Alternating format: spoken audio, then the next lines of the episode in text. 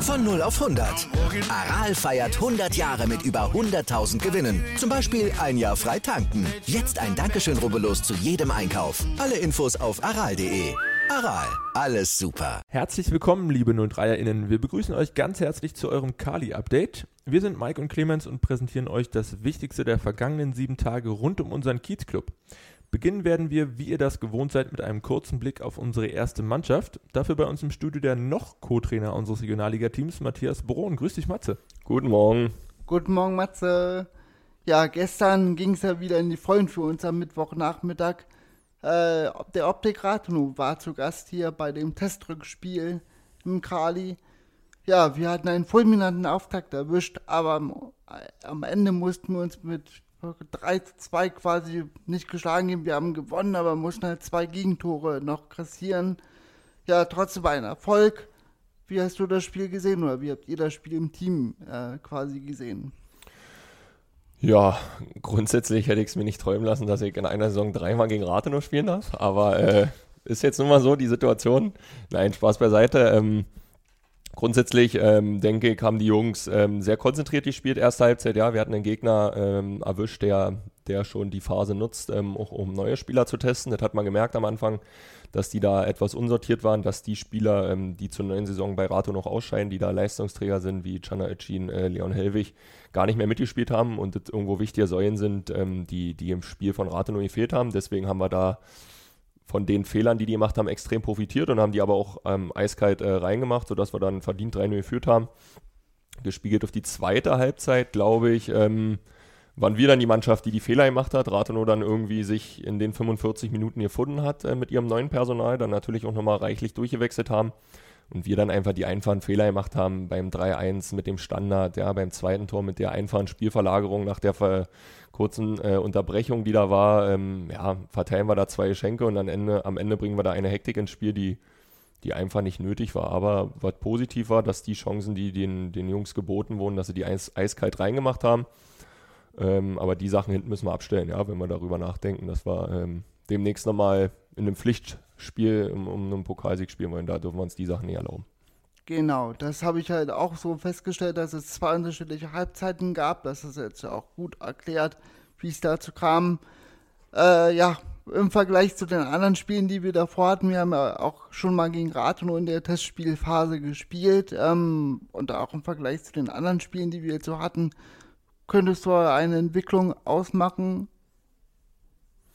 ähm, na, vom, vom sportlichen, spielerischen ist es jetzt, also könnte man die ersten vier alle vergleichen, weil da alle Mannschaften irgendwie in der Kaderstruktur gespielt haben, wie es auch in den Punktspielen war. Würde dieses Spiel gestern irgendwie ausklammern, weil, ja, das hatte wirklich einen Testspielcharakter für mich. Ja, alle anderen Spiele waren so von der personellen Besetzung, da hat man schon gemerkt, okay, die Mannschaften kennen sich irgendwie schon länger, weil, weil die in dem Rahmen gespielt haben, wie es auch in der Saison wäre. Gestern, das war, das war irgendwie, ich sage einfach mal, das war komisch. Ähm, trotzdem, ähm, finde ich, was unsere Jungs betrifft, dieser, dieser Zusammenhalt, die Kommunikation, die Lautstärke, ja, die auch gefordert wurde ähm, zuletzt, ja, dass die da einfach mehr kommunizieren, sich selber irgendwie äh, emotional auf ein höheres Level bringen, weil, weil wir einfach keine Zuschauer haben, ja, weil wir keine Punkte haben, wo wir uns da irgendwie hochziehen können und das müssen wir halt einfach selber schaffen. Ja, und da fand ich so von der Lautstärke, Kommunikation, auch ich sag mal, wenn man ein Tor schießt, das ist ja das Hauptziel im Fußball, dass man auch mal sich darüber freut. Ja? Und ich glaube, das haben die Jungs äh, gut gelebt und das sind ja auch Sachen, ähm, die einen selber, sag ich mal, emotional auf ein anderes Level bringen, aber auch den Gegner so ein bisschen beeindrucken. Ja? Und ich glaube, das war auch ein Faktor, dass wir dann da in der ersten Halbzeit ein bisschen nachsetzen konnten und dann verdient äh, die drei Tore geschossen haben. Ja, du hast es gerade angesprochen, die zweite Halbzeit war eine andere. Das liegt auch äh, unter anderem daran, dass äh, zum einen ähm, können wir auch ganz kurz über die Verletzung von Paul Wegner sprechen, der in der ersten Halbzeit, so in der 38. Minute, ausgewechselt werden muss nach einem harten Foul, muss man sagen. Äh, unnötigerweise in einem Testspiel ähm, ging der äh, Spieler von Optik Rathenow so rein. Äh, Paul Wegner musste auch vom Platz getragen werden. Ähm, wie hast du die Situation gesehen und wie geht's vor allen Dingen auch Paul? Ja, also grundsätzlich war das schon ein bisschen übertrieben von dem Rathenow-Spieler. Ja, eben haben wir über Emotionen gesprochen. Das sind so Situationen, ja, da warte ich nicht, dass sich da gleich eine Rudelbildung äh, ergibt, aber ich sag mal, am Ende klar ist ein Testspiel und es soll auch so gelebt werden wie ein Pflichtspiel, aber man muss halt irgendwo eine Grenze finden. Ja, und ähm, wenn der Schiedsrichter ähm, so entschieden hätte, vielleicht wie im Spiel gegen ähm, Altklinike, dass er dann, da wurde ja dem Spieler äh, Shigachi nahegelegt, dann vom Platz zu gehen, sag mal, oder äh, Carsten Heiner hat dann so entschieden, wäre vielleicht in der Situation auch irgendwo richtig gewesen, weil ich fand, dass das Bein schon sehr, sehr weit oben war und der Ball war auch nicht mehr so weit dabei und das Ergebnis war halt diese Verletzung. Ja, also da können wir uns, dann ist es ja das Ergebnis, dass ähm, dieses Foul schon irgendwo sehr, sehr hart war. Hinzu kommt, dass Paul halt schon Probleme hatte an dem Fuß, ja, der getaped war und wenn ein Fuß getaped ist, der halt nicht mehr so viel Spielraum hat in alle Richtungen und dann mit viel Kraft in eine neue Richtung gebracht wird und das war halt der Fall und er konnte halt nicht mehr richtig auftreten. Ich denke, dass es nicht so schlimm ist. Wurde er noch besser, auch nach dem Spiel konnte er schon, schon besser ähm, den Fuß bewegen und äh, mit Martin ist er ja da, oder bei Martin ist er am besten Händen, sodass wir, ähm, denke ich, ihn hoffentlich schnell wieder auf dem Platz sehen. Ja, es haben auch ein paar neue Spieler oder ein paar unbekannte Gesichter für die erste Mannschaft die Gelegenheit bekommen, ihre Chance zu nutzen und ihre ähm, Leistung quasi auf den Platz zu bringen. Ähm, ja, insofern, wie würdest du, du bist ja auch äh, quasi im Nachwuchsbereich ziemlich viel unterwegs gewesen und bist noch unterwegs dort, wie würdest du die, die Leistung der Nachkommlinge äh, quasi einschätzen? Mm, ja, in der aktuellen Phase ist, ist, es schwierig für die Jungs. Ja, also die Jungs im Nachwuchs, die sind ja seit November nicht mehr im normalen Trainingsbetrieb. Ja, immer unterschiedlichen Modellen, mal nur im Individualsport, dann äh, durften wir kurzzeitig uns in Zehnergruppen bewegen ohne Kontakt. Jetzt waren wir zwei Wochen wieder im, im Individualtraining, dürfen seit äh, Mittwoch wieder in diesen Zehnergruppen uns bewegen und dann ist natürlich ähm, das jetzt auf so ein normales Spiel zu spiegeln äh, in einer gegen eine Mannschaft und mit einer Mannschaft, die normal trainiert hat, weiter. Ja, merkt man schon, dass den Jungs da äh, ein paar Sachen fehlen. Ähm, ähm, trotzdem sind es die Jungs, die bis zu dem Zeitpunkt X im November das, das so gut gemacht haben, dass die ähm, ja so gut gemacht haben, dass die jetzt die sind, wo wir gesagt haben, okay, die sind am nächsten oder am nächsten dran an der, an der ersten Mannschaft, um sich da zu beweisen. Trotzdem ist dieser Sprung grundsätzlich immer sehr, sehr groß und jetzt ähm, noch umso größer, weil denen einfach diese, diese Zeit im Nachwuchs gefehlt hat.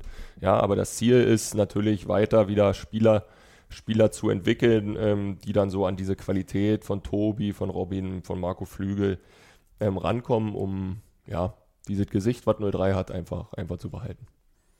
Genau. Vielen Dank, Matze, für deinen Input. Du bleibst aber noch an unserer Seite und blickst mit uns gemeinsam auf die weiteren News der Woche.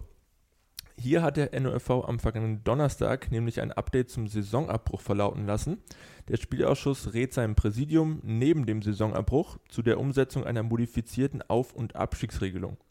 Die endgültige Entscheidung obliegt weiter dem Präsidium des NOFV, welches am Freitag, den 16. April zusammenfinden wird.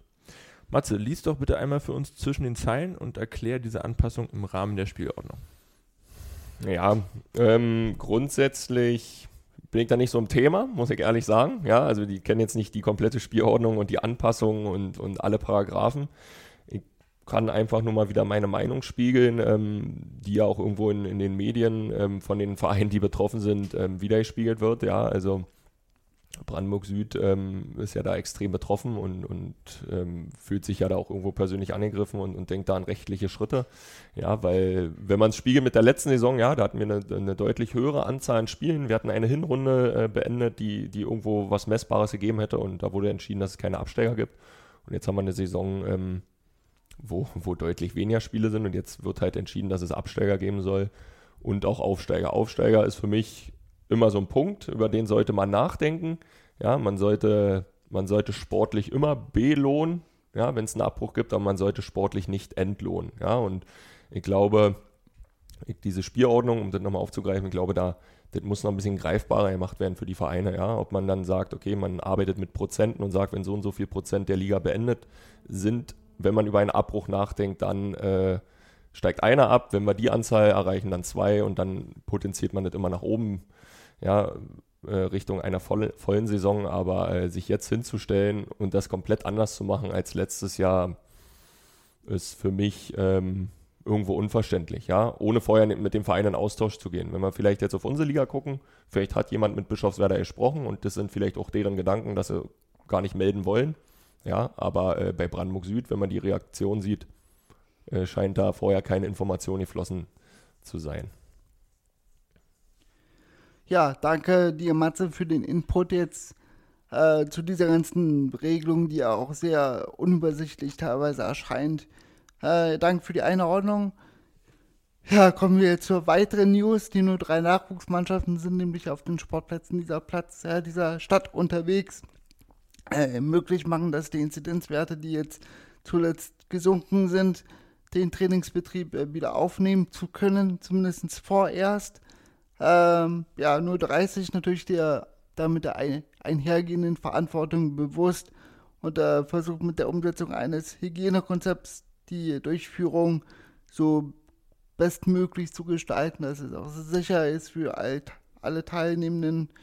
Ähm, ja, Matze, du bist ja da auch ein bisschen involviert da drin und kannst vielleicht auch was zu den Abläufen sagen. Genau, also die, die Richtlinie ist ja so, dass sich immer am 7-Tages-Inzidenzwert orientiert wird. Ja, sobald dieser drei Tage in Folge ähm, über 100 ist, wird der Trainingsbetrieb für, für, 14, für mindestens 14 Tage äh, ruhen müssen, ja, sodass wir aus diesem Training in Zehnergruppen für über 14-Jährige ohne Kontakt äh, raus müssen. Für die unter 14-Jährigen war es ja sogar ein normales Mannschaftstraining ähm, mit, mit Kontakt. Äh, und wir dann in diesen 14 Tagen, sag ich mal, den größten Fokus auf den Tag 10 bis 12 legen. Ja, wenn am Tag 10 bis 12 der Wert unter 100 ist, wird praktisch ähm, diese Einschränkung in der Eindämmungsverordnung wieder aufgehoben und ab dem 14. Tag dürfen wir dann wieder normal trainieren. Ja, diesen Zeitraum hatten wir jetzt gehabt vom 31. März bis jetzt vergangene Mittwoch, also gestern. Ähm, und jetzt geht es praktisch wieder los, dass wir täglich diesen, diesen Inzidenzwert beobachten und ja, hoffen, dass er halt nicht so schnell wieder äh, über 100 kommt. Vielen Dank äh, für die Erläuterung. Heute wieder Mammutprogramm für dich. Aber vielen Dank nochmal, dass du da immer Rede und Antwort stehst. Zum Abschluss des heutigen Newsletters möchten wir noch einmal auf den digitalen Mitgliederinformationsabend am kommenden Montag, den 19. April hinweisen. Da eine Präsenzmitgliederversammlung nach intensiver Prüfung nach wie vor nicht möglich ist, möchte euch der Vorstand auf diesem Wege in die aktuellen Herausforderungen des Vereins mit einbeziehen. Alle Infos dazu und zu allen weiteren News der Woche findet ihr wie immer auf unserer Homepage. Ja, das war es auch heute wieder mit dem Kali-Update für diese Woche. Wir hoffen, wir konnten euch gut informieren und auch unterhalten. Ihr habt Spaß gehabt im besten Fall. Wenn es euch gefallen hat, könnt ihr den Podcast gerne abonnieren und auch weiterempfehlen. Bleibt auch gesund und zuletzt möchte ich nochmal Matze danken und auch Clemens, die hier an meiner Seite stehen. Äh, ja, ihr habt eine gute Zeit und äh, viel Gesundheit und wir hören uns vielleicht bald wieder. Ciao.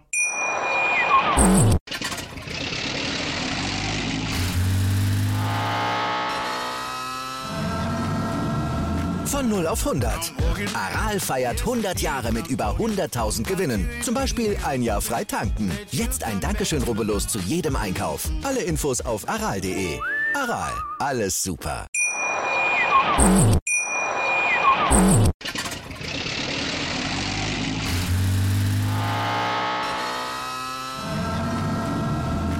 0 auf 100. Aral feiert 100 Jahre mit über 100.000 Gewinnen. Zum Beispiel ein Jahr frei tanken. Jetzt ein Dankeschön, rubbellos zu jedem Einkauf. Alle Infos auf aral.de. Aral, alles super. Wie viele Kaffees waren es heute schon? Kaffee spielt im Leben vieler eine sehr große Rolle. Und das nicht nur zu Hause oder im Café, sondern auch am Arbeitsplatz. Dafür gibt es Lavazza Professional. Kaffee am Arbeitsplatz, der genauso lecker schmeckt wie in eurem Lieblingscafé. Die perfekte Kaffeelösung für jede Art von Unternehmen. Klein, mittel, groß. Ihr habt auf jeden Fall einen Kaffee, der schmeckt. Die richtige Motivation für eure Arbeitstage. Alle Infos zu Lavazza Professional findet ihr auf lavazzapro.de mit allen Kaffeelösungen für euer Büro.